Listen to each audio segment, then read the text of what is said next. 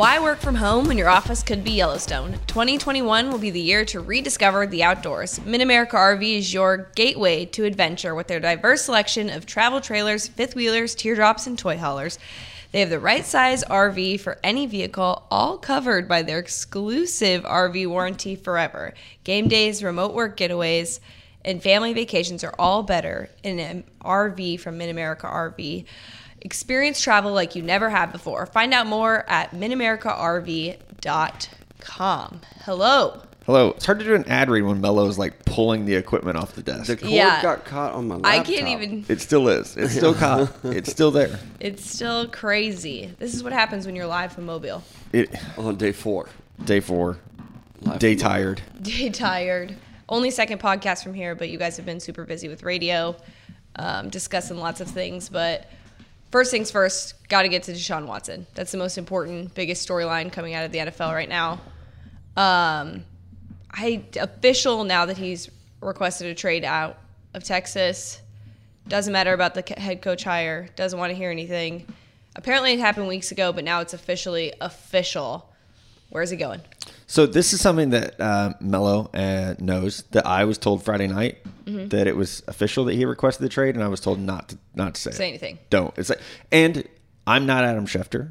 It's not my job to tweet that out. You aren't? right? I'm not. Um, so not surprised. In fact, we had a good laugh uh, when we woke up Thursday morning. It was like, oh, it's official now because it's like we've known uh, for a week almost that it that it had happened. Um, but again, sometimes in this business you get news and it's not your job to share that news, you know. So it's like, okay, well, I'm gonna wait because, like, what does it benefit me to burn that connection by putting that information out there? So um, I still think that it will not be the New York Jets. And I'm not saying that to be a villain. I, I'm not trying to poke the bear. Anyone who knows me uh, knows my favorite thing in the world, other than myself, is to be right. I'm not going to say things for clicks. It's true. Or for attention. I I- Or like, ju- just piss off a fan base. Right. Wouldn't do it. Wouldn't do it. I only like, you know what? And like people can go back and find things where I was wrong. It absolutely happens. Usually, like this is about an opinion though. Like if I've been wrong about a player, I, I misevaluated. We all miss on a player. It happens. But like when it comes to information, like I don't put things out there unless I'm really confident in that information. Because again, I'm not I'm not a newsbreaker. So if I put something out there, there's a reason for it, and I just I do not think it's the Jets. Or how about this? Let's just connect some dots, and you can figure out why. Yeah. it's not going to be the Jets, right? It yeah, right. and it's nothing against their fan base. Like I I have nothing. Great against fan the base. Jets. I've been getting a lot of crap on Twitter this week as well. Like, why are you and Matt so adamant that it's not the Jets? Well, why do you think that is? Do you think that we're just like, you know what? Woke up today, fuck the Jets, hate them. They don't deserve Deshaun Watson. Because that wasn't it. Definitely I, I mean, I just want the best for Deshaun Watson, honestly. Same. And I just I don't think it's going to be the Jets. It's nothing against the Jets. I do think Miami has the most attractive options, but so this is it's a hard thing, right? Because and I, I did a thread hashtag thread uh, about this, threads. obviously Matty threads, and it was that this is tough because Houston's going to want the best offer for Deshaun Watson. They're going to want the most assets. That might actually make it to where Deshaun doesn't want to go there, though. He does have that no trade clause, and so they can say the Jets made the best offer. That's where you're going, and he can say no. Well, if he says no, he stays in Houston right? Or he can say, what's the next best offer? So I think the next step is that the Texans have to allow his agent, David Mulugeta, to seek a trade. Mm-hmm. They have to allow the agent, we've seen this happen before, the agent has to be allowed to connect those dots, to call the Denver Broncos, the San Francisco 49ers, whomever, yeah, the, the Miami Dolphins. He has to be able to call them and say, let me help you work on a trade package that is attractive to both Houston and my client because this is it's a three way trade. It's Houston, the team that trades for Deshaun, and Deshaun. Yeah. he's a team in this thing. So my my if I had to guess, I still think it's Miami. Mm-hmm. I just think. I know they hired Charlie Frye, but I, which is so stupid that people are, are freaking out about that. Um, I still think it's Miami, just because of what they can send back. You know, I think Carolina's intriguing because they have the number eight pick, but what like what else do you send? Yeah. and this is going to take it's not you know Tua and a first that's not going to get it done it's going to be multiple first and a good player It, I think that's one thing that makes a lot of these teams attractive. The Broncos are starting to pick up some steam, uh, offer being able to offer a high pick this year, a Drew Lock type quarterback, and then a first round pick next year. That might be attractive to some of these teams. Maybe they don't want the two first round picks this year. Maybe they do want you know another one next year that they could move up. Uh, I still leaning Miami as well. But I do think that there could be some sleeper teams out there, like the Broncos or the Panthers. They kind of move in late and say, you know what, this is our best option. We're going to trade here. And with the Texans being in the AFC, we have seen a lot of teams in the past that say, we're not trading you to the AFC. The Colts are completely out on Deshaun Watson. There's absolutely no way that would happen, right? But, you know, the Broncos might be too because they're an AFC team, which leaves like your guys' is 49ers. I don't think that'll happen. You'll get your quarterback later. and the Panthers. Those are about the only two teams in the NFC that I think would make a move on him. Yeah. I I unfortunately agree with you guys that Miami has the best to offer. Um, but I'm also curious how long this takes because I, I feel like this is something both parties would just want to get over with so they can move on and focus on what's next in terms of draft and everything like that and what they're building around. But I mean, it's not that easy to make this a done deal. Like I feel like just because he wants out and they are willing to trade him doesn't mean this happens overnight. So, and I think the important part of that is they don't want to trade him. Like they still don't want to. And Yeah. the hire of David Culley as the new head coach is not going to fix it because this has nothing to do with the coach. It has to do with Cal McNair and Jack Easterby. They are the problems. You could there's no one you can hire that's going to solve that problem unless you can somehow fire the owner, Right? right? you'd have to sell the team. Right. That's the only way this gets fixed. And so that's not going to happen. People don't just sell NFL teams. So I don't think it gets fixed, but I do think the Texans will try to drag this out. The only problem, like you said, Paige, is I think they'll try to drag it out hoping that he changes his mind. mind. But the only But- thing is you have a hard deadline of what, April 26th, whenever day one of the NFL draft? Like, Yeah. After Then that, you start looking at future picks, like 2022, Here's- 2023. One thing though, uh, so they've already paid him for 2021 and I, I think 2022 because the guaranteed money. He doesn't need it. Nice. He doesn't need it, and so he could he could sit, Sit out. out, He could threaten. I saw people tweeting about that earlier as well. Like this is not a guy who's strapped for cash. He's been paid. He got his money. So if they just want to play hardball with him and start finding him, oh well, he's Yeah. good. And guess what? His agent is a super agent now. Yeah. He's got some money. I think he could back his player and like help him out a little bit too if he needs to. So I don't think that's going to be a problem either. And, and if you do hold out, if the Texans are stubborn on this thing, then you're just you're digging yourself a deeper hole, which is probably what they end up doing because that's so Texans of them. Yeah.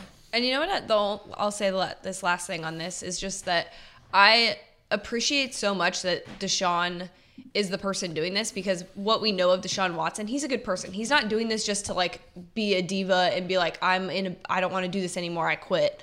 It's like a hey, let's make it work. I want to figure it out. I'm done. Like that, I we, I've seen enough. I don't need any more information. And like you said, like they don't get to choose where they go. And so we're seeing we've seen a lot of that in the NBA over the years and mo- a lot recently. And now I think we'll see this more and more. And like you guys said he could sit out. Like he really could. There I don't think they're willing to take that risk because that would just be stupid to do. Um, but definitely think uh, Deshaun what we know of him on and off the field is like he's a good person. He's a stand-up guy. And I think that's why this situation maybe isn't going to be as hostile as some of the other ones that could potentially happen um, in the NFL but speaking of quarterbacks uh, Matthew Stafford also uh, parting ways with the Lions. Everybody is saying Stafford to the Niners. Do we love it? Do we hate it? I personally don't love it. Like I'm not. Really? it's- I don't. I just I'm actually really surprised to hear you say that. really no. Yeah. I've been saying it all week actually because people have been asking, and I just and I, it's not that I'm just like super attached to Jimmy. It's the fact that like I think. If we're gonna get a guy like Deshaun, I've said it before, I'm totally in. Like that makes sense to me because it's a guy that like is still young and still has years ahead of him. Not to say that Matthew Stafford doesn't have years ahead of him, but like it's a rarity to get a guy that goes into the like latter part of his career mm-hmm. and is super successful in that way somewhere else. So I I don't think it's I think it's a good fit. I don't think it's the best choice in terms of longevity for the Niners, but that's that's just where I'm coming from. It is funny because I feel like I'm going to ask about 40 times in four days where Matthew Stafford's going to go. Mm-hmm. And I don't know about you guys. It seems like Matthew Stafford is a hotter topic in Mobile than Deshaun Watson. Yeah, Yeah. he definitely has been. I, I don't know if it's because people think he's more attainable. Like, oh, my team might actually be able to get Matthew Yeah. Stafford, not Deshaun Watson. Yeah, exactly. You know, so it's like it is more people are talking about it. Um, as a Niners fan, I would be ecstatic. Um, I don't think like is Matthew Stafford a top ten quarterback? I don't think he is. I don't think he is either. I don't think so. But it, but he's a lot higher than Jimmy, right? And I mean, we're thinking about it. If you ask me, is Right. Jimmy Garoppolo a top ten quarterback? No, I don't have to think about Right. it. No is the answer. Is Stafford like ah maybe maybe for 2021? You know, if you take out like Drew Brees and Big Ben and guys, you know, guys who are kind of like legacy top tens that really aren't playing that well anymore. But I would be excited to be moving on from Jimmy Garoppolo. I am with you, Paige. I think of what you're saying of like this is a short term fix, and uh, my big thing is that, that John Lynch and Kyle Shanahan eventually have to pick their quarterback, and C.J. Beathard wasn't that guy. No, they used the third round pick on him.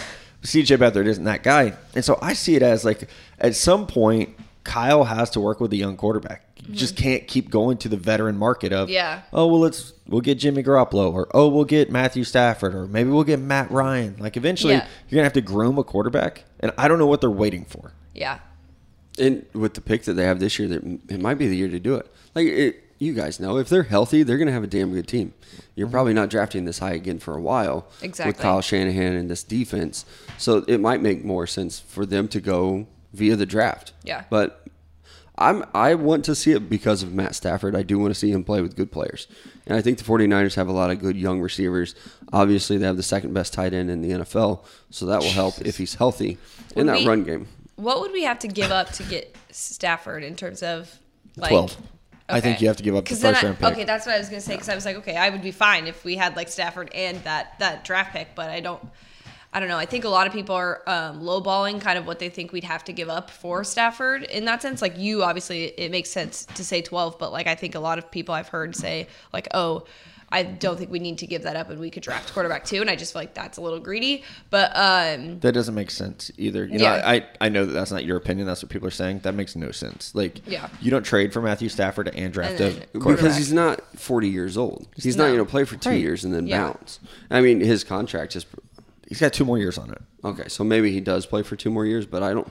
You don't give up a He first round pick. s- but he also already said he's not going to groom the future quarterback in Detroit, so he wanted Right. out. So I don't think you're bringing him in and being like, hey, yeah, by, hey, the, by way, the way, here's hey, the guy. here's Mac drafting. Jones. I would, but I would much rather draft a guy. I like. I honestly think we should do it in the draft if, if we're going with Niners. I do think that the the risk there, like Melo said, this is a really good roster, and it's a matter of waiting on a rookie to be good enough versus having a veteran who could win right now. And so, like for Niners fans, it's a legitimate legitimate question. Would you rather be really good for the next four years, or would you rather maybe be really good in four years? You know, like Yeah.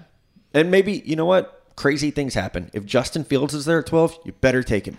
Like, don't think twice. Take him. If Trey Lance is there at twelve, yep, take him.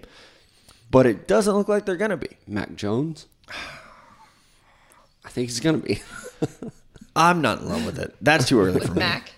Yeah, I like Mac Jones, the the human being, and I think he's had a good week down here. We're gonna talk about like our winners and losers, but um, I don't want Mac Jones at twelve overall. he's not very mobile. and he doesn't have a very strong arm.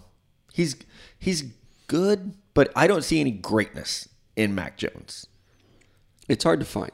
I, I mean, we've been talking about him sitting in the bleachers all week, ass. but we'll see. You Chiefs fans, yeah, greatness is hard to find. I, I did. I didn't even- asshole. sorry about it. I've been cheering You're for not my sorry. team for three years, and they've had a great quarterback every single one of them.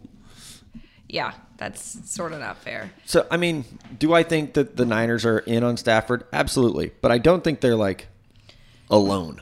You know, I know Oh, yeah. Ian Rapoport had a thing that like a third of the league is already called about him. Like this is a good quarterback who was a number one overall pick for a mm-hmm. reason, and he's still pretty young, and he's only had like one really injury shortened season recently, at least. Yeah. And when we talk about, you know, Deshaun Watson and what these other teams can give up, like the Colts are going to be a very attractive landing spot for a veteran quarterback. I don't think they want to draft one. And the Broncos, like, what if they offered Drew Lock and like a second round pick for Matt Stafford? Is that going to be enough for Detroit to say, yeah, we'll take a chance there? They're not offering uh, their first round pick, I don't think. But I don't know. I don't know. I don't know what John Elway will do. But they're Well, going not to be. even. Is it still him? You know. Yeah, there's gonna. I think there are gonna be more teams in play for Matt Stafford than there are for Deshaun Watson. I think Deshaun Watson will give like the NBA list, like Yeah. James Harden, like these are my three teams. Figure it out. negotiate Funny a that you deal would with say these James three. Harden, another Houston guy. Exactly. It's a bad time to be a Houston sports fan. Remember when that person asked us a couple weeks ago, like, is it a bad time to be a Houston's fan, like, or a Uh-huh. Houston fan? I like, I feel that now. I get it. Right. now, I get it. Now, now it's the Yeah. worst place to be, um, because it's actually happening. Like before, I think too, we thought those things were like sort of just like oh, players. was rumors. requesting- Yeah, it was Yeah. rumors, but what, whatever. Um, pivoting a little into college football. Pivot. Pivot. Uh, Tennessee finally hired a head coach. UCF Josh Heupel. Heupel. Heupel. After a, a very long coaching search, I'm so glad that they were able to find their guy God. from where the athletic director came from. It's such a scam. You know, like, Yeah. oh, let's hire a. I, that's like I said, I've got a new website, Melo's rocking the hoodie today, thedraftscout.com, and I'm going to start doing uh, coaching searches because I'm going to charge $5 million and then I'm just going to have people hire my friends. You know, it'd be like, you too could hire, you know, insert name here. I'm a, I don't want to out name my people who I think we're friends and they don't think we are. uh, you know, like you too could have Major Applewhite as your head coach, Matt Miller search firm. What do, I mean, really, what do these search firms even do? do. I'm so curious, but they're they get paid they're so like much money. people. Exactly. It's just but it's like, like oh. a background check, I guess. Like I don't know. I don't Well, know. and this is for Tennessee. This is a very safe choice. I do think. Um, I'm not. I don't hate it. I'm just like not in love with it. I think like he'll do a fine job, but I just don't. I feel bad for him because I know how Tennessee fans can be. That fan base. oh, is, they're already terrible. Yeah, and so I I just think it was a strange one because I was like, okay, so after all of that and all of the big names, they I mean Tennessee's not a bad job. Like yes, there is stuff that they're gonna have to rebuild the entire program because everybody left, but it's not a terrible job. It's just they needed someone who was going to fit the mold of like, okay, high character, they can manage that and Tennessee fans are just going to have to be patient now and I don't know that they have that in them to be patient. Which No. job is better, UCF or Tennessee? I would actually rather be at UCF. I would too. Like all, Tennessee is a it's a like a, a legacy blue blood, but they lost all their players. And like, Like, it- I don't know if we can even say that anymore. It was. But- that was 20 years Right. ago. They haven't been mm-hmm. good for 20 years. And like, yeah, you're in the SEC. So's Vanderbilt. So's Kentucky. And honestly, those are your competitors now. That's where Tennessee. They're not competing with Florida or Georgia or Mizzou. It's like Arkansas, Vanderbilt, South Carolina.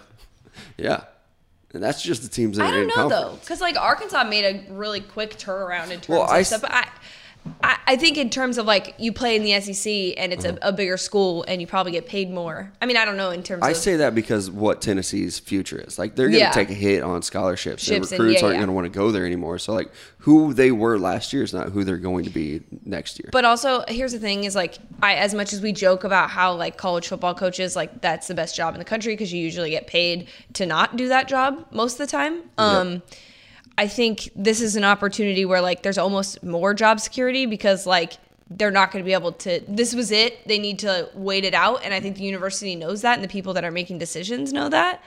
Um, yeah, this isn't a two or three year no, deal. this is like a you're going to establish a program and be there for a while, and I think that that's something that's attractive to coaches is doing that. Now, could he have waited a few more years and gotten another job that may be a little bit easier to do? Sure, but um, I do think it is a good job in the sense of, hey, it's one of college football's mm-hmm. blue bloods, like you I mean, said. when you fill up Rocky Top, it's going to sound good. Yeah. Next year when you can have fans, hopefully. But I mean, also with Heupel, not a lot of guys probably applying for this job. You know, so I, I do think it's kind of a good hire for Tennessee because he came from a good school where he was productive as a coach, and he probably is the best guy that they had apply for this job.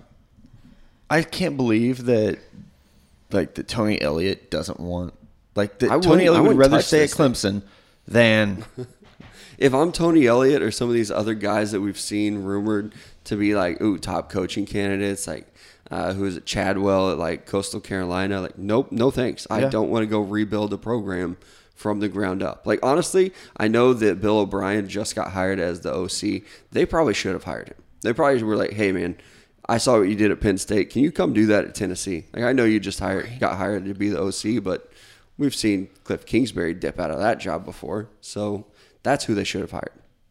That makes a lot more sense. But also, would you rather be the head coach of Tennessee or the offensive coordinator at Alabama? I might take the Alabama. I job. would too. I would, yeah, obviously. It might be more money. It's a hell of a lot more job security. Like you know Oh, yeah. you're going to be good. And in two years, you're going to be a head coach. You're going to be the top head coach candidate. Yeah. It's it's smart. Uh, very smart. Yeah. Um, well, good news for Tennessee is that if they do want somebody, Tate Martell is available again, guys. Again. Transferring Oh. again. Not only is he transferring again, but like he had the strangest recruitment and is just, I mean, he didn't play this year because he got in trouble and broke whatever and then decided to opt out. Um, not a big surprise, but like, what is, like, he's going to be like 25. I was just say, how old is this kid? And what position is he trying Yeah, to play? exactly. Because I don't, I don't know if any like major universities are going to be like, yeah, come play quarterback for us. He is only 23 now. I mean, but he might have to be receiver or safety. Yeah. I mean, that's his that's his best projection. He started doing some of that at Miami. Yeah. Isn't They it moved crazy though over. that while not being that good at football, he's played at Ohio State and Miami. Like that's Right. It's a pretty good. and he was committed to Texas A&M. Not such a good. Maybe school, that's but you know. Maybe that's where he goes though. With Kellen Mond leaving. So apparently Maybe- UNLV is the favorite according to 24/7 Well, 'cause Sports. he- Well, because he's a Vegas Bishop guy Gorman. from Gorman. oh yeah. But I mean, I guess it makes sense. It's just such a strange like transition from like we talk about this all the time like with Trevor Lawrence about how like he's not really had adversity like everything has worked out for him in terms of like he was the number one recruit. He went to school and was successful. Hasn't really had that much to do with. Yes, he's lost, but barely. And um, now he's going to the NFL, going to be the number one overall pick. Like it just like seamlessly has gone through. Like this guy was like highly touted. Oh, he was like a gone through the yeah, he was the guy. he was the guy people loved him and then it just like took a very strange windy way to get to this point. and now it's just like when i saw that he was transferring i literally tweeted i was like lol like i like wh- what else can you say like at this point there's so many questions and that's the other thing like after this what's next like you're gonna have Just- to answer so many questions about the like journey through college football does he get immediate eligibility? yes he's a grad transfer too When so do, I didn't like when you do it a second time, so I don't know. Like, does that even still count as a grad transfer? Do you just get one of those? The NCAA will probably be like, "Oh, you used to play quarterback. You're a big deal. Yes, you." Wasn't it. he just given a waiver last time I, I don't think remember. so. I think so I think because so. they always the NCAA does special treatment for like guys that are big Exactly. names, um, but won't let other people. I do be think that he should. eligible. He should go the smaller school route. Yeah. He might. I mean, he might have to. But if you want to play quarterback, you want your last year on the field. One of those guys where going home might be a bad idea. Yeah, definitely. You know, like he might need to go somewhere like Yeah, South I, Dakota I watched State. some of his like QB one stuff or whatever it was. Ob- he's he's not a great person. I think he was a little arrogant. Maybe he's had some humble pie over his transfers, but going back home to where you were such a big deal might be a terrible idea for him. That's kind of what I was. That's how I feel when I go back home. same. Duh, good thing you don't live in the same place you grew up. That'd be Right? that'd be That'd be terrible, terrible. wouldn't it? Oh my gosh. Um, speaking of terrible, um, something that's not so fun to talk about, but like needs to be talked about. Um, Chad Wheeler of the Seahawks, well, no longer with the Seahawks, um, was accused, well, arrested for uh, domestic violence, and essentially what we know of it is that he basically tried to kill his girlfriend. Um, Yeah, you don't have to. You don't have to be politically correct. He tried yeah. to kill his girlfriend. Yeah, he tried to kill his girlfriend. Yeah. It's tough because a lot of people were tweeting about how a lot of different uh, media companies were not discussing this, and I've seen a lot of discussion about it now. But this is such a, a problem. Like the fact that the NFL, it's been a day, right? It happened yesterday. yeah. Um, and the NFL has not said this doesn't belong in the league. This is this is he can't come back. He can never play for any team. Bye. It just blows my mind. Like I I can't believe that we're still at that point. Like you said, don't be politically correct. Like I can't believe we're still at that point of being politically correct about domestic violence. Like that is and or mm-hmm. attempted murder. Like mm-hmm. that it just it's frustrating because I think too like after saying like things that happened with like Colin Cla- Kaepernick and all that stuff and like how quickly people are pushed out of the league for other things. And this should be a no-brainer high like this happened bye you're done. And especially as a female like it's frustrating to watch how the NFL handles things when it comes to violence against women and how they view it and how they react to it. Um, and they just seem to never even get it slightly right And I'm not saying they have to be perfect, but I just would wish that that and they're just so slow on everything. So, Yeah. oh, they're oh, we'll let due process work itself out. Like, he was arrested. He's out on bond. Like, what do you have to wait for? Yeah. And he even put out a statement on Twitter admitting it. Like, he's guilty. yeah. Let's move on with getting this guy out of the league. And he said he's going to step away from football. This is a guy who had an incident at USC as well, though. So this isn't just like, oh, Right. oh man, that was out of nowhere. Yeah. I mean, he's been a violent person. Well, and he's yeah. a large person. I Yeah. know that probably shouldn't make a difference, and it probably No, wouldn't in a court law. But Yeah. when you're six foot seven, three hundred and twenty pounds, and you're beating the shit out of your girlfriend, that's that's a tough look for the NFL. Yeah, I mean, it is, and you're right, Paige. It's hard to talk about, and it's like it's hard to talk about and not be angry about it because it is it's terrible, and like I feel so badly for that woman that she had to go through this. And like, let's be honest, this is probably not the only thing she's had to go through. Like, if it got to this point where he's making you bow to him and then strangling you, dislocating your shoulder, punching you in the face. Uh, saying he, oh, you're still alive as he sips his slurp, you know, his uh, smoothie. Like, I'm I'm going to go ahead and assume that there was a lot of abuse that happened before this incident that triggered the mm-hmm. awareness. So feel terrible for her. And like you said, Yeah. you know, as a woman, as a human being, like no one should be treated like that. So yeah, like I mean, fuck Chad Wheeler. Like he should be, he should rot in jail. And Yeah. the NFL, like who cares? He's he shouldn't be like a free person to where we have even have to be like, oh, he's banned from the NFL. Josh Gordon likes to smoke weed, which is legal in like 38 states and can't play football. Exactly. This guy beat That's the hell I out of his There's, like- girlfriend. Like, come on. Colin Kaepernick kneeled in front of some in front of a flag. Kneeled in front of it. Didn't disrespect it, didn't storm the Capitol, didn't stab anyone with it, but he couldn't play in the NFL because he knelt in front of a flag. But this guy beat the hell out of his girlfriend, and not just the guy. This guy. There are a lot of them in the NFL, Mm-hmm. and I do think, you know what, people deserve a second chance. At, at you know they deserve to rehabilitate Mm-hmm. themselves. They deserve a second chance. Like Mello said, this is not a second chance. There was a reason he went undrafted out of USC, and it, for players like this, you know, it's like and like Melo's a Chiefs fan, and I live in that area. Here's what everybody's going to say: What about Tyreek Hill? What about Frank Clark? Well, they have had second chances and have, by all appearances, rehabilitated themselves. They've done what they were supposed to. They paid their debt to society, and they have become better people about it. it Doesn't excuse what they did. That's still a terrible, terrible thing. But you hope that they learned from it. They fixed whatever the issue was, and and we've moved on. Yeah. No, and I think also this, like Melo said, like this happened to USC, like not this specifically, but like when there are issues like that, I do think, um, especially in college football, for some reason, there's like, we've talked about this a million times with like Joe Mixon and things like that about like punishments that aren't necessarily punishments. And I think like getting those kids help and like actually helping them see the wrong and understand why it's wrong so that it doesn't happen again is the main part, not just like saying, hey, you're benched for something because of this.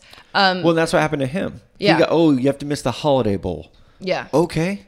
Exa- exactly. So like, that's my punishment. yeah, that's the sad part is that like this is something that like could have been avoided. Not saying like totally, but like there needs to be more effort on that end. But I just think it was important for us to talk about, especially because I don't want anyone to think that we would ignore that or or don't think that just because it's not the most fun thing to talk about that we're not willing to talk about those things because I think it's super super important. But um, we can get back to what we were doing here in Mobile too. Yeah, a little bit of a little bit of Senior Bowl on top of that. Yeah. As well. Um, also, uh, real quick before we get into our winners and losers, we do need to thank Draft Picks Tap Room for hosting us uh, Tuesday, Wednesday night down here. Amazing as always. And how about that remodel? It's- I know it this looks is Paige's first year down here, but Looks good. It looked really good in there. And they have some exciting news on the way. Um, hopefully, we can. Yeah, you I know, hopefully, that's our news to give. It's not. Hopefully, things like open up in the spring, summer. We can actually come back down here and enjoy a real, like, full fledged hangout. That I mean, anybody great. who's been down here has seen the wiffle ball field. Right. We've really never been able to participate in that thing. You know, that would be wonderful. Wiffle season would be great. Uh, it's also crawfish season, so that would be big. So thank you to Draft Picks Tap Room, uh, and then also thank you to Boulevard Brewing Company. Uh, you guys know, like we love them, uh, me especially. And when I told them, like, hey, we're doing this meetup in Mobile, we'd love for you guys to be involved in it. That's kind of part of our partnership. And uh, they were like, well, that bar doesn't have Boulevard. We'll send some. So they just sent kegs of Boulevard wheat and plugged them in for us, and a ton of like free stuff that we gave away. So uh, huge thanks to them. Yeah, no, much appreciated. I loved it. Um, it's my first time here. Obviously, it was very different than it normally is, um, just based on the the situation in terms of COVID. But um, excited to get back next year and do that again and have big crowds and hopefully be able to talk and connect to some some more people. But uh, yeah, Senior Bowl winners and losers, guys. Um, Matt, you want to go first and give us all your winners? Yeah, I just got signed out of my tab. Thanks for that, Google. Uh, is this like the Facebook thing where everybody got logged out at the same time? And it's like, Conspiracy oh my I have still not logged back into my Facebook. Does this mean I'm like now that's good- vaccinated from COVID? like if I got signed Mm. out, I got signed back in? Is that what that means? You're off the list. Yeah, think that's, what it is. Yeah. Or am I now part of QAnon? I don't know. Like, there's so many. Is my stock price going up today? Uh, these guys, their stock price did go up, like the GameStop. Uh, Kadarius Toney.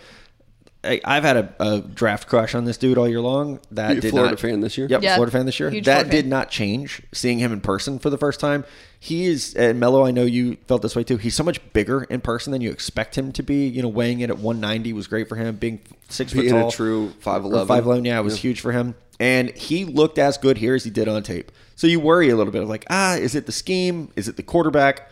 Nope, it's him. He's really good. Uh, so he's a big winner of mine. I guess I'll just do all three. Is that what you want to do? Yeah, you can uh, do it. D'Wayne Eskridge, small school player, having an opportunity to come play against you know bigger, better schools. A lot He- of hype on him coming into the week. justified it. Yep. He absolutely justified it. And I know there's like people like to get carried away down here. They're like, man, Diesker's a first rounder. No, I don't think he is, but I do think he helped himself a lot. And you know, he might be more in the conversation with Elijah Moore and Rondale Moore. You know, he might have pushed himself into a top 50 to 60 conversation. Um, I can tell you uh, really quickly if this tab will stay signed in where I have him on my board. Yeah, I have him right there in the like 60. You know, with with Dyami Brown and players like that. So he had a good week, and that's what you want to see. It's just a guy who lives up to the hype a little bit. We've seen people down here in Mellow before get hyped up, and then you're like, "That what?" You forget about him. Right? It's like that In guy. two weeks, you'll forget about him by the time February comes around. Those two receivers, uh, we will not forget about. They're both extremely talented, uh, and I think something they have in common. While they're both shorter players, they're both thick and they're both strong, and they're so explosive in everything they do. Uh, my final player, uh, Jabril Cox, who was a linebacker at North Dakota State in 2019, transferred to LSU.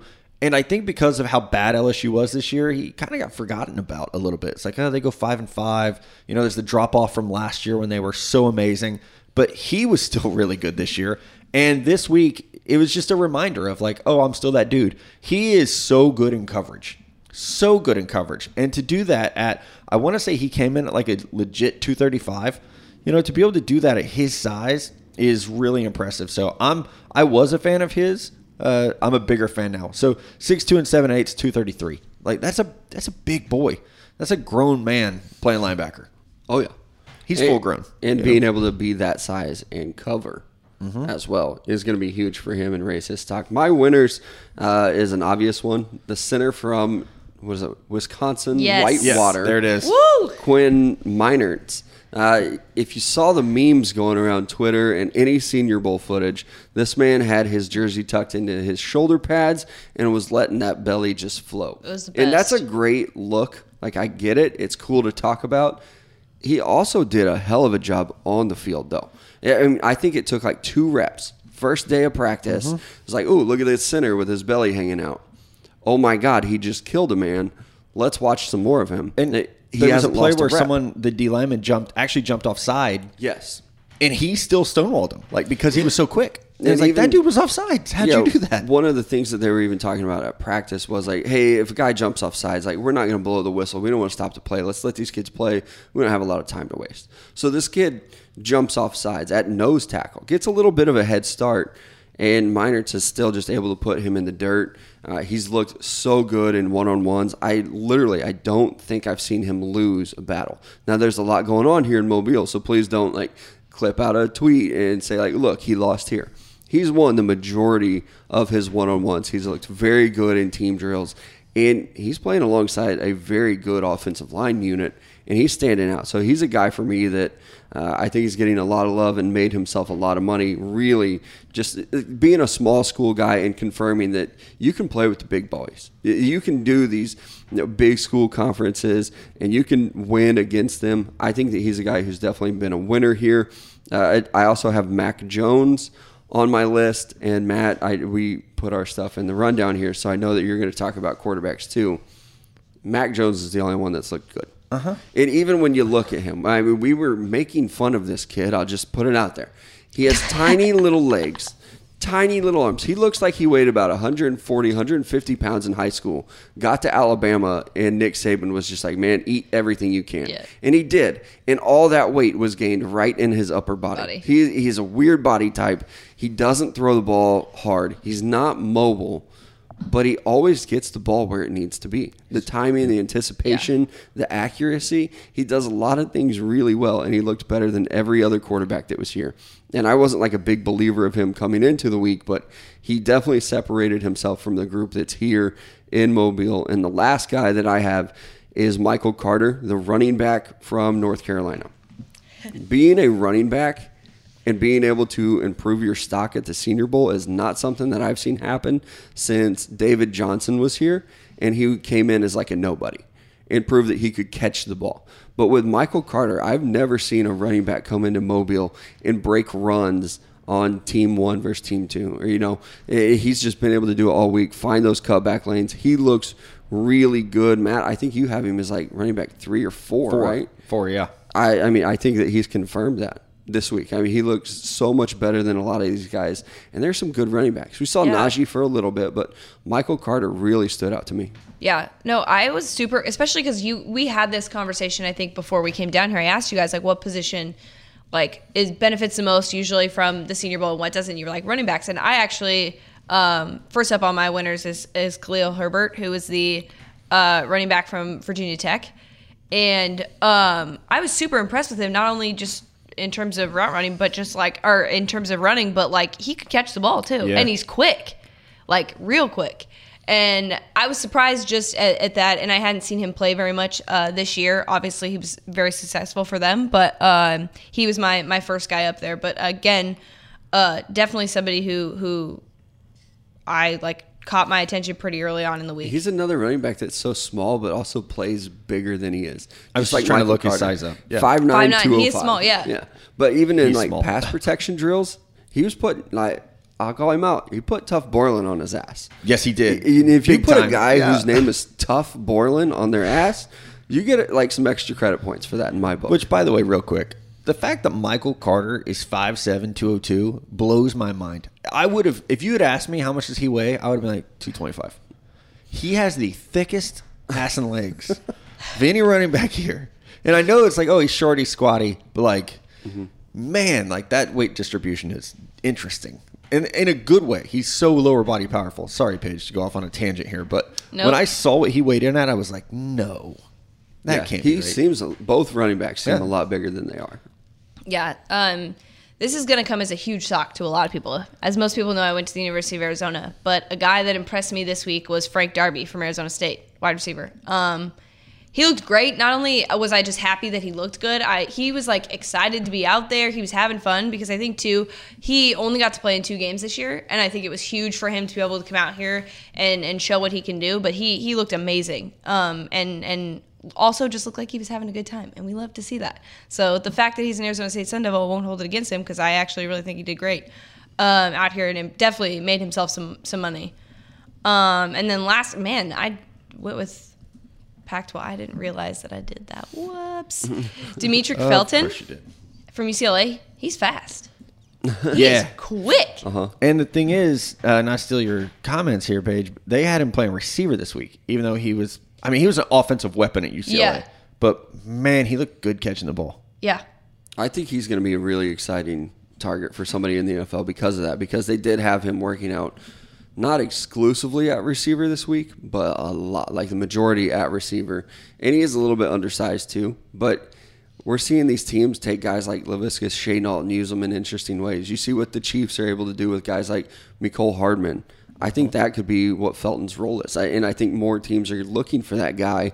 We used to like knock players for being like, oh, he's a gadgety guy. We'll see what happens with him. Yeah. Now teams are utilizing that. Well, Yeah. Antonio Gibson, you know, last year Yeah. coming out of Memphis, a player who uh, he's Felton is not that big, but it's you know it's similar. You'd be like, oh yeah, okay. Yeah, I kind of can see how you would be used, which is huge in scouting because we've said before, you know, Russell Wilson paves the way for Baker Mayfield, Kyler Murray, you know, the shorter quarterbacks, Tua, And so with a guy like while Felton is not as big as Gibson, you can say like, okay, I know how we would use you, or Mecole Hardman, or mm-hmm. insert Or the NFL's a copycat here. league. Yeah, Look at what the Chiefs do. Like they'll line up Tyreek Hill in the backfield. So when you put you know Felton out there, defensive coordinators don't know if he's lining up at running back. They don't know if he's lining up at receiver. Mm-hmm. They don't know if I mean if he comes in jet motion, you have to worry about him getting the ball and being a damn good ball carrier. Mm-hmm. That's going to be exciting for him in his draft and whichever team picks him up. Yeah. No, but super happy for those uh, Pac-12 guys getting to show. And it, what's funny is because like before I didn't really pay attention to them that much, and I think that's maybe just a natural thing in the the draft community when you don't see them play that much college football. Um, but glad to see them doing that. So losers, guys, I I'll, we'll go backwards. Um, so I, I was telling Mel this earlier. I'm like, I feel bad saying losers. It's just I these are people that I don't think benefited from being here. Yeah. And I'm gonna combine my two of my answers. I said Ian Book and Jamie Newman because I just didn't see anything from them that made me go, wow, okay, never mind what they the what we don't know about them changed or whatever. But I with Ian Book, like I was telling you guys, like I I honestly saw him standing next to Sam Ehlinger, and I was like, "Wow, I did not realize how small he was." Like, I said the same thing. I, I, because you don't see those guys stand next to each other normally. You know what I mean? Um, and Well, you and have with, vouch. with Ehlinger, like he's been at Texas for four years, and it's like, oh my God, look at how big he is at the position. Yeah. he weighed in at 220 pounds, like 222. That's And that's I- not big for a quarterback. as Mello knows, I heard he cut 13 pounds of like unnecessary weight. Texas Right. was bulking that boy up. oh yeah, they did like the Jets Tebow method with Right. him. Like you're actually What Alabama fullback. probably should have done to Mac Jones. you know, like, can you please Yeah. lift? But so even for Ian Book to look small next to Sam Ehlinger, like Sam Ehlinger's, I've never seen him this small. I, he came into Texas and he was weighing 230 pounds. So for Ian Book to look small next to Sam Ehlinger, that might not come as like a shock for some people. But if you're not here in Mobile, Sam's Sam's cutting some weight. Yeah. Sorry, Paige. We stole your. No, we you're- just took over there. Totally fine. Totally fine. Uh, my last person was Tre Brown out of Oklahoma. Who He you just looked. stole from me? No, I really wanted to We put were him. talking about it all week because I was like, man, he just he just got beat every single time, and he just seemed he sort of seemed like maybe something was wrong, and he seemed a little like out of shape or something. But he did not look good or impress at, at all for me. But um, yeah, those are my losers. Like I said, I feel bad saying losers. With Tre Brown, I, I know people are gonna be like, "Oh, you're a Texas fan." I, I don't care about that. He did pick uh, Ehlinger on one on ones, and I know a lot of OU players were sharing it on Twitter. Like that's fun. That's what the rivalry is about. I don't think Tre Brown is particularly good at corner, but he's so fast that that's going to cover fair. up a lot. Yeah, that's fair. And with that speed, it almost makes him a project. Like, oh Right. man, And he's he gonna run a can't cover, but you can run, so maybe I can help Yeah, you with your feet. Yeah. Yeah. Can I teach feet? Um, so my again, I don't like saying loser either, but you can't say winners and people who didn't quite live up to expectations, expectations. right? Like uh, we were close. Um, I'm gonna go Trey Smith, the massive offensive guard from Tennessee. Everyone knows this story. If you don't, here it is very quickly. Former five star, started at left tackle as a true freshman, got blood clots, had to miss a year, came back, uh, played very well last year, um, and then the spotlight was on him a little bit more this year. And I, I, I just when I watch Trey Smith, I'm not like, ooh, he dominates. And you kind of expect him to at his size. I, and he was really exposed by pass rushers. And he's going to be a guard in the NFL. So, like, you don't worry about that so much. But, you know, there was a clip I saw um, um, Matt Mosher uh, share on Twitter, and I, I thought it was a really good clip. And Trey Smith is just lunging at everyone. It's like he doesn't carry his feet with himself at all in pass pro. And it's like, yeah, this is a really, really good point. You know, of like this guy is lunging. He's the technique is not there. So uh, Trey Smith, Well- go ahead. With a lot of these guards, like you talk about the people being like big maulers, like yo, they just swallow these defenders up, and people can do that. Like Quenton Nelson does it better than anyone. Quenton Nelson can move to get to you. Yeah. he's not just letting. He's not absorbing people. You know, he doesn't have gravity just bringing in defenders. He gets to them. With Trey Smith, I saw a lot of the same things where if he can get his hands on you and he can just drop his anchor in his ass and sit there, it's pretty good. But you also got to run block, and sometimes these defenders don't run right at you in the NFL. So I, I wasn't as, as impressed with him as I thought I would be either. Especially when other interior linemen were standing out so well, like your guy. Yep. You know, uh, Ben Cleveland, Deonte Brown, a lot of players who really uh, stood out. Um, quarterback's not named Mac Jones. Um, I, Sam Ehlinger, uh, really, really like him. Uh, as a person. Thought he did a ton for the University of Texas. I, I think this week showed that while he has improved, there still might be some, you know, there's still some holes in his game, and they show up a lot of times. You know, when it's seven on seven, when it's team. So I think what we saw this week was what we expected. That the gap at quarterback after Mac Jones to Kyle Trask, and then to whomever you think is next, whether that's Jamie Newman or whatever, it is a gigantic gap. It's like Grand Canyon gap. And that is bad news for teams. I've said this before supply and demand at quarterback this year is insane because so many teams need it and there aren't many out there. So uh, I guess stock flat for those guys, but no one helped themselves in a week that is so dominated by quarterbacks. And then my last one the big wide receivers here were just outshined by smaller guys. You know, I speed. I really didn't, you know, look at the, you know, some of the bigger receivers. Uh, you know, like Cornell Powell is kind of a project, and he's, you know, he's a good player. Um, Nico college, Collins. Nico Collins, like had a couple good plays, but I was never like, oh man, look like look at him go. I think the one who um, disappointed me the most. I'm trying to get through my notes Surratt? really quick. Sage Surratt was not very good. Trevon Grimes is That's the other one. gonna say, Trevon Florida. Grimes just looked stiff and like they were doing uh you know kind of like agility drills and and route drills and I, I even leaned over to Paige and I was like, like when you see somebody who has like hips and balance Mm-hmm. and agility and then you watch somebody who doesn't it's just like oh man and like these guys are they're so so stiff It's crazy to hear a Florida fan talk a Say little that, I know, I right? could be unbiased you Right? know that's how this works My three losers this week are actually guys that I came in kind of high on. Spencer Brown, the tackle out of Northern Iowa, a massive, massive six foot eight right tackle, struggled with some pass rush. And, and you know, we used to look at guys like this and like, oh my God, he's so tall and his arms are so long and this is great. But people are able to get under those pads and create leverage against him and move him off his point. I didn't think he had a great week. Shaka Toney is another one for me. Uh, the pass rusher. I mean, they even listed him edge. Like he's a guy who could be a stand up in a three four. He could put his hand in the dirt in a four three. But he wasn't able to win very many pass rush reps. So I, I think that's a stock down kind of thing for me. Don't want to call him a loser, but and another one, last one for me, Thomas Graham Jr. I thought he looked really good at times, but also like go look at the receiver highlights, the guys that are making the big catches and having the great routes. A lot of them are coming against Thomas Graham of Oregon. Not a great look. No, it was a rough week for a guy who's just not like he didn't look very twitchy to me. Not like know? I thought he would. Yeah, and he's small, you know, or short anyway, five ten and a half. Uh, so those are our stock up, stock down, or stock flat for Page. To be nice, uh, players from the Senior Bowl. We actually have a special treat though, and we probably uh, should have teased this at the top of the show, but we didn't. But we have Buffalo Bills uh, college scout AJ Highsmith gonna be joining us uh, for a little uh, talk about how he got into scouting, what that life is like. Uh, you know he's going to have like great tips on places to eat all throughout the southeast, uh, the area that he scouts. So we're going to grill him about all that and what it's like to be a scout for the runner-up in the AFC, the Buffalo Bills. So we'll have AJ on with us uh, right after this. All right, we are excited to be joined by. Uh, when we started this podcast, it was like, oh, we're going to talk about like everything.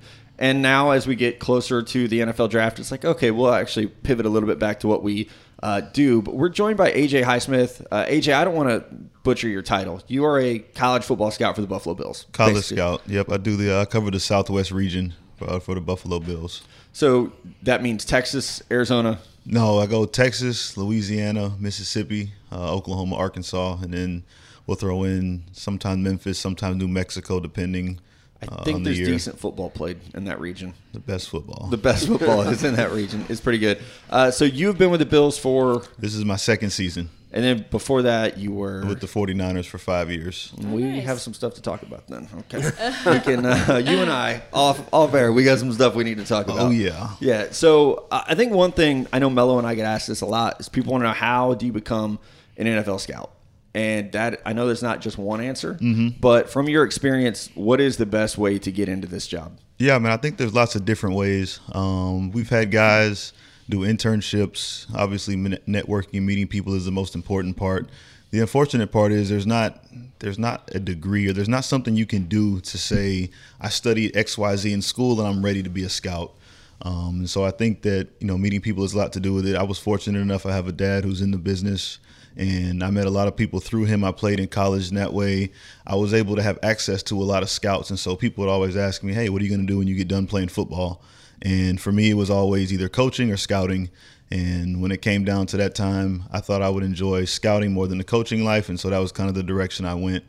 Um, I think that, you know, the internships always help and just meeting people as much as you can is always the biggest, kind of your biggest resource. It, for like, what's your not your day to day because you don't probably don't really have a day to day, but like when you're out on the road, what's it look like for you? Are you driving to all these different places? Are You going to practices? You're meeting with players? Yeah, so it's different this year. COVID obviously messed everything right. up, um, and so in the past, I'll just give you a traditional day before the pandemic right. hit. Uh, during football season is when we, we travel the most. And when there's college football going on, that's when scouts are working.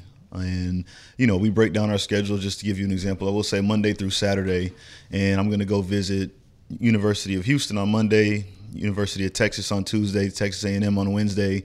Thursday, I'll come back to Houston, come back home, maybe stop at us if I want to go see Prairie View A&M or someone at you know a smaller school that way, and I'll take a Friday off, and then a Saturday I'll go to a game, and that may be you know, it can be somewhere in Louisiana, it may just be in Dallas, and I'll go see Oklahoma and TCU play. Uh, that's kind of a typical week, and they vary just week to week depending on. Sometimes I'm gone for a week, sometimes it's just two days here and there. What's been the biggest difference this year because of COVID and scouting guys? We can't see anybody. like it just, I mean, there's Zoom calls, which I, I mean, it's a, we make the best out of it, but it's definitely yeah. a lot different. It's terrible. Yeah, it's, it's yeah. awful. Yeah, I can't. It's not the same. Um, and so, as opposed, you know, when you go into a school, you get to meet everybody. Kind of, you meet everyone that's involved with the football program, mm-hmm. and so you meet, you get to sit down with coaches, you sit down with the trainer. We don't get to meet the kids, but you can see them practice, you can see them walk around. You like, especially when you talk about, like I know I hear you guys talk about quarterbacks all the time, and that's something that's so important. Is you know how they interact and just their mannerisms, their body language. Well, yeah. on Zoom, I have no idea what the quarterback's doing, and so you know you have to you have to really reach out to a lot of people, and it's taken away a lot of that human aspect where you can observe and see a lot of things. But you know we make it work. I think we're still getting it. Obviously, having the Senior Bowl here is a huge help because even though it was you know my area, I've been watching guys all year. This was the first time I got to see a lot of them you know up close. Mm-hmm. And that is a huge part of it. Like you know that I've always said, especially with quarterbacks um, I'll tell the story about the year that like we came down here and your guys' quarterback Josh Allen was here, Baker Mayfield was here, and everyone knows how strong Josh's arm is. You you see it on tape. Eh, say okay, and scouts would go through there and be like, "This kid at Wyoming has the strongest arm I've ever seen." And I think it actually helped Baker Mayfield that throwing next to him down here, you're like, "Wait, like that kid's got some Not juice on the ball off. too, right? right. Like mm-hmm. it wasn't that different. So especially for quarterbacks, um, you guys have one, so you, we can we can theorize a little bit about how you scout this position. I think is that that in person viewing of their mechanics, the velocity. How important is that to what you do? Yeah, I think that's a I think that's a huge part of it. Uh, the guy I remember uh, at the time when he was coming out was Deshaun Watson, and I like to think of him because I wasn't doing college scouting at the time. I was in San Fran, and I was on the pro side, so I would just you know I'd kind of ask guys, hey, who'd you like on the road or who'd you go see? And he was one where I think Deshaun had some issues physically, like he's not the biggest guy in the world. He doesn't have you know the huge arm, um, but everyone that saw him play said, man, when you see him, like you just know, like he's got it. And I think that's something that you know you only really understand it when you see it and I've been, you know, fortunate enough to see him as a pro. We practiced against him one year, so I saw him on the practice field, and even more so than the game, like in practice when he when all the guys are rolling out and you see the offensive lineman, you see, you know, DeAndre Hopkins come by, but then when he came out, you were like, oh yeah, I see it. That's really the dude, mm-hmm. and it's just kind of that's just I think that just kind of sticks with you, you know, when you see guys like that. Like the most important position in football is the quarterback. Who's like the the top guy you've ever scouted? Josh. Like, but good like, at He's the like, time, you weren't to. even like with the Bills, though, right? No. So um, I like to watch guys. I feel like even when I was doing pro scouting, um, I did primarily all you know pro work, and I did pro free agency and studied other NFL teams. And when I would get free time, I always liked college. I, I always loved college football, right. and that's kind of yeah what I was introduced to, and that's what I loved the draft. And when I was a kid, I followed the draft, and that's just kind of something. It's like a hobby of mine, honestly. So that's why you know I'm in a fortunate situation to do that as my job. Um, and so Josh came out in that quarterback group, and I loved him. Like I thought he was, you know, because I played quarterback. I was an undersized guy with a rag arm, so of course, if I pick a guy, I'm gonna pick. I want the dude that's the opposite. Yep. and you know, he had some issues, and there were things he wasn't perfect, but you know, I, I, t- I tell guys like I'll be honest, like he's even way better than I thought. I gave him a huge grade, but the first couple years I was it. like, oh man, like I was like, you know, I was like, I got to go back to the drawing board.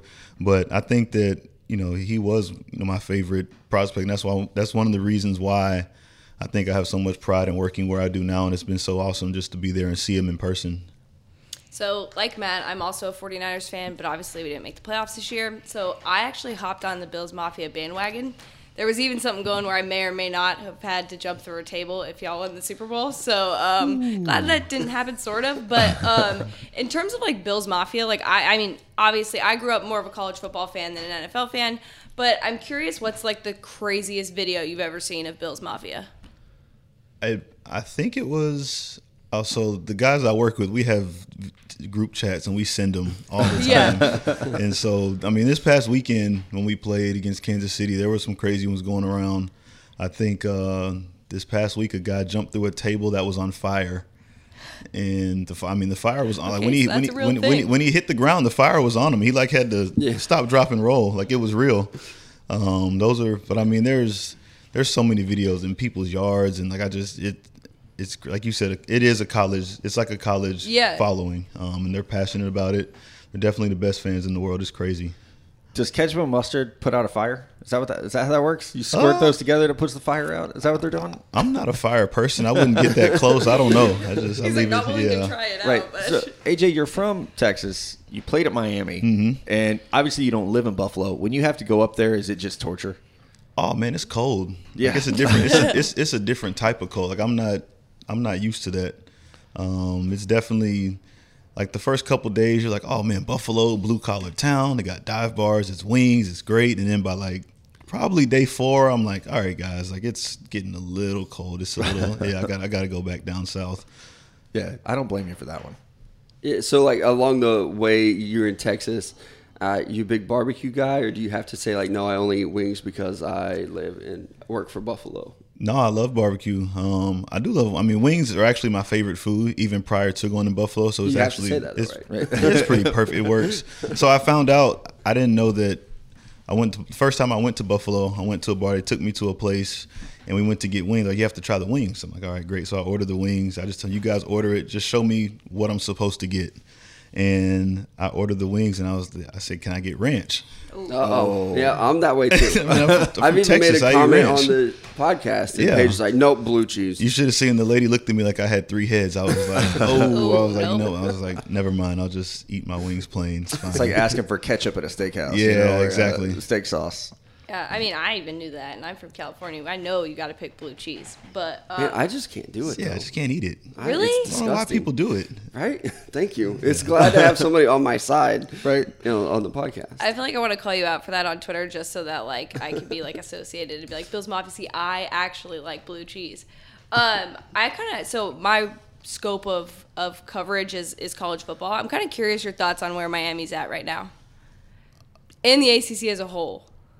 The ACC is not very good. I'll start there. Um, and I honestly think that was, you know, that was some of the reason why Clemson, when they ran into Ohio State like that, I think people kind of saw the gap. And I think that because the whole year they're playing against, you know, teams that weren't as good as some, maybe some of the schools in the SEC and even some of those schools in the Big Ten like Ohio State.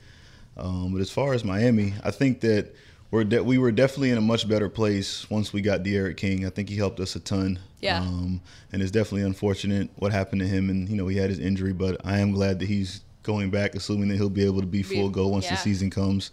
Um, I think that we're getting closer. Uh, obviously, I'm a tough critic and I'm very hard, and you know I want it to be perfect, but it's not there yet. But I think we're going in the right direction. And I'm uh, somewhat detached because of my job. Um, I follow from afar. Yeah. And I kind of always judge it just based on how many prospects we have. Like, if, I think the day that I start seeing, like, when Matt has five and multiple dudes mocked in the first round, and I'll be like, all right, we're getting, you know, we're coming back. When I see, like, one guy, I'm like, Matt, that's all we got? Like, Yeah. Right. What's going on on. down You there? have two like, this year, got two in the couple. 1st So uh, you still won from Getting UCLA, but yeah, It's all right. It still counts. right. Yeah, I mean, my school probably won't have any in the first round. So Maybe a tackle. Yeah, I, was, I do want to ask you about that. Um, so not from you, but I've always I've heard uh, over the last you know decade that there's kind of a perception that you know like you, Texas players are soft, Mm-hmm. Alabama players are pros. They might be tapped out. Like when, if you draft an Alabama player, you you don't always bet on a lot of improvement. Right. Is that something that you like that you hear or that you try to avoid when yeah, scouting? I, I think you definitely hear it. I think that the I think there's somewhat of a misconception. I do think that at the end of the day, it's really just about the talent, and for whatever reason, if they're not putting it on the field, I don't I don't know if it's I don't think that they're necessarily soft or they're not you know they don't love football because I think at the end of the day when you evaluate them, there's a talent gap between you know the top you know the top tier guys and Yeah. where those where those guys are at that school that particular year. Um, so it's never it has it's not like you know University of Texas has 15 guys that should be going in the first round, but they're not because of some off the field reason. Um, I think that I, I think their expectations are always really really high, and when they don't have the players to match that, I feel like there's all there's kind of a disconnect. yeah, no, that definitely makes sense. Uh, one more question for you. Like when we do talk about scouting, you hear a lot like, scout the player, not the helmet. Mm-hmm. Is it hard to get past those misconceptions of like, oh man, Florida DB, I don't know how he's going to pan out in the league. Like, how do you get past that? It's hard. You have to you have, you have to look at dudes like Pat Mahomes and say like you know there's there's always like for me for a while people didn't like Alabama running backs. Right. And I like how he points at me when he says that. well, He's like, hey man, guess who it was? yeah, Cause I mean, I think yeah, there's definitely there are you know there are misconceptions and there are you know it's hard to get past things because you you always think that there's surefire locks on players that are going to be great players and then they don't work out for a number of reasons. Some aren't always even football related. Um, so I think you have to take that into consideration. You have to really understand why players don't work out. Sometimes it's the school, but sometimes it's you know reasons that have nothing to do with the school or even football. Yeah, uh, I want to ask you on, and uh, if you can't answer this, I understand. You guys are not drafting a quarterback. We can all say that. You have a very good quarterback. Uh, you're not drafting one in the first round. Okay, so we could say that. Have you looked at this year's quarterback class? Because there's a lot of like, there's a lot of controversy. Um, you know, Trevor Lawrence has been billed as the best thing ever. And you said, you know, you gave Josh the biggest grade you've ever given a quarterback. Um, but then how? Which guys have you seen after him, and how do you kind of see this class stacking? So I've seen I've seen a game or two on on the top four or five guys. Like I've seen a little bit of Trevor Lawrence and a lot on. Obviously, I've seen I see him on TV all the time, and you see kind of highlights here and there, whether it's on Twitter or something on TV. Uh, I watched. I threw on a game with Zach Wilson just to kind of see what it was, see what he looked like. Um, I watched Fields for a couple games, and I saw Trey Lance last year. Which now that he hasn't played, I guess that's enough because that's all he has. Right, so I'll, I'll just be watching it again. Right. Um, so I've seen kind of those those handful of guys, a little bit of them. yeah, yeah, it's a it's a fun class. That's yeah, for it's sure. definitely a good group. Uh, Yeah. it's always the hardest part is just deciding. You know, you got to just you got to be bold and take one. Like I think even when you look back, like even as good as Deshaun Watson was, like a lot of people passed him. You know, a lot of people went, I guess, twelve overall, was that twelve Yeah. pick, and you know, I think that it's it's hard to it's easy to say when you're not when you're not picking or you're not the team that needs one, and you're at the back end of the draft, like, oh yeah, that guy's not any good, or oh, I would love to have that guy. But when you're actually in that spot, and it's like I have to pick this guy, and it could it could ruin us if we're wrong. Like I think that's it's definitely tough. I sort of feel like this quarterback class could be that that class where we look back and go, look at what they did, and they passed up on these guys, um, and they fell a little bit. I kind of feel that way about. And I feel like we're doing that last year. Like Justin Herbert got overthought, you know, and to an extent, uh, I don't want to speak for AJ, but for me, it was like he was not asked to do some of the things at Oregon that they let him do with the Chargers, and so it was like, oh shit, he can do that. Right. Okay, like he can make that throw or he can move, and it's so hard to evaluate that. That's a huge thing in uh, I think in all scouting, um, and even in across multiple sports. I think that there's so much time now that you talk about the guy so long, you naturally you just start nitpicking and picking holes and making up things to scrutinize. Yeah. And you know, I feel like if people don't know the answer, then they just immediately say something negative. Like if you don't like if you don't know if Justin Herbert, you know, could take snaps under center, the weakness is going to be he plays in the shotgun. Well, it's like, well, I mean, he could learn tomorrow. Like it's not like it's something Yeah. really. He's a really athletic person, so he could figure it out. Um, but I think that the amount of time and when you just you obviously people always want to critique and you just start you know taking away from guys. yeah. Instead of uh, the way I was taught was scouting is what can a player do, Right. And it's because like I think Twitter has ruined that where it's so much what can't a guy do. Mm-hmm. You know, let's point out everybody's flaws instead of bef- when I was scouting before Twitter, it was what can you do, Right. and then build off that because like that's what you want, right? That's what this guy can do. So we can have a longer conversation about when you were in San Francisco off air. Um, Oh, yeah. you know, because I just have some complaints I'd like to file. Uh, you know, about some. You just draft need to air some stuff out. It's not even questions. Yeah, It's I just- just need somebody to listen and hold me, maybe. you, know, like, you know, yeah, okay. I, I was there. I understand. You know, I get it. I get it. But thank you for coming on, uh, giving us some time. And uh, as soon as you know we can all get back to college football games, uh, you have to come tailgate with us. Yeah, That's we gotta get we gotta get back to fans and tailgating. It's empty state. The scrimmage field is getting old. It Uh. Yeah, I don't I don't like it. yeah, it's definitely not fun. So thank you again, and uh, that that's actually our show. So we'll just wrap it up here. We'll be back Monday morning with a mock draft. Paige hosting it, Mello and I making the picks. So everyone, I know everyone will be so happy with all the picks. Oh, you're gonna, you, no are one's gonna you're gonna piss you're gonna piss off the whole world. everybody, right? Well, guaranteed to piss off Jet fans. Yeah, Jaguar fans will be happy. I think after that, uh, I don't know. right? Maybe depending on who has the first crazy. pick, right? Zach Wilson. Some people QB1. just like to watch the world burn. Yeah, you are one of might those be me. people.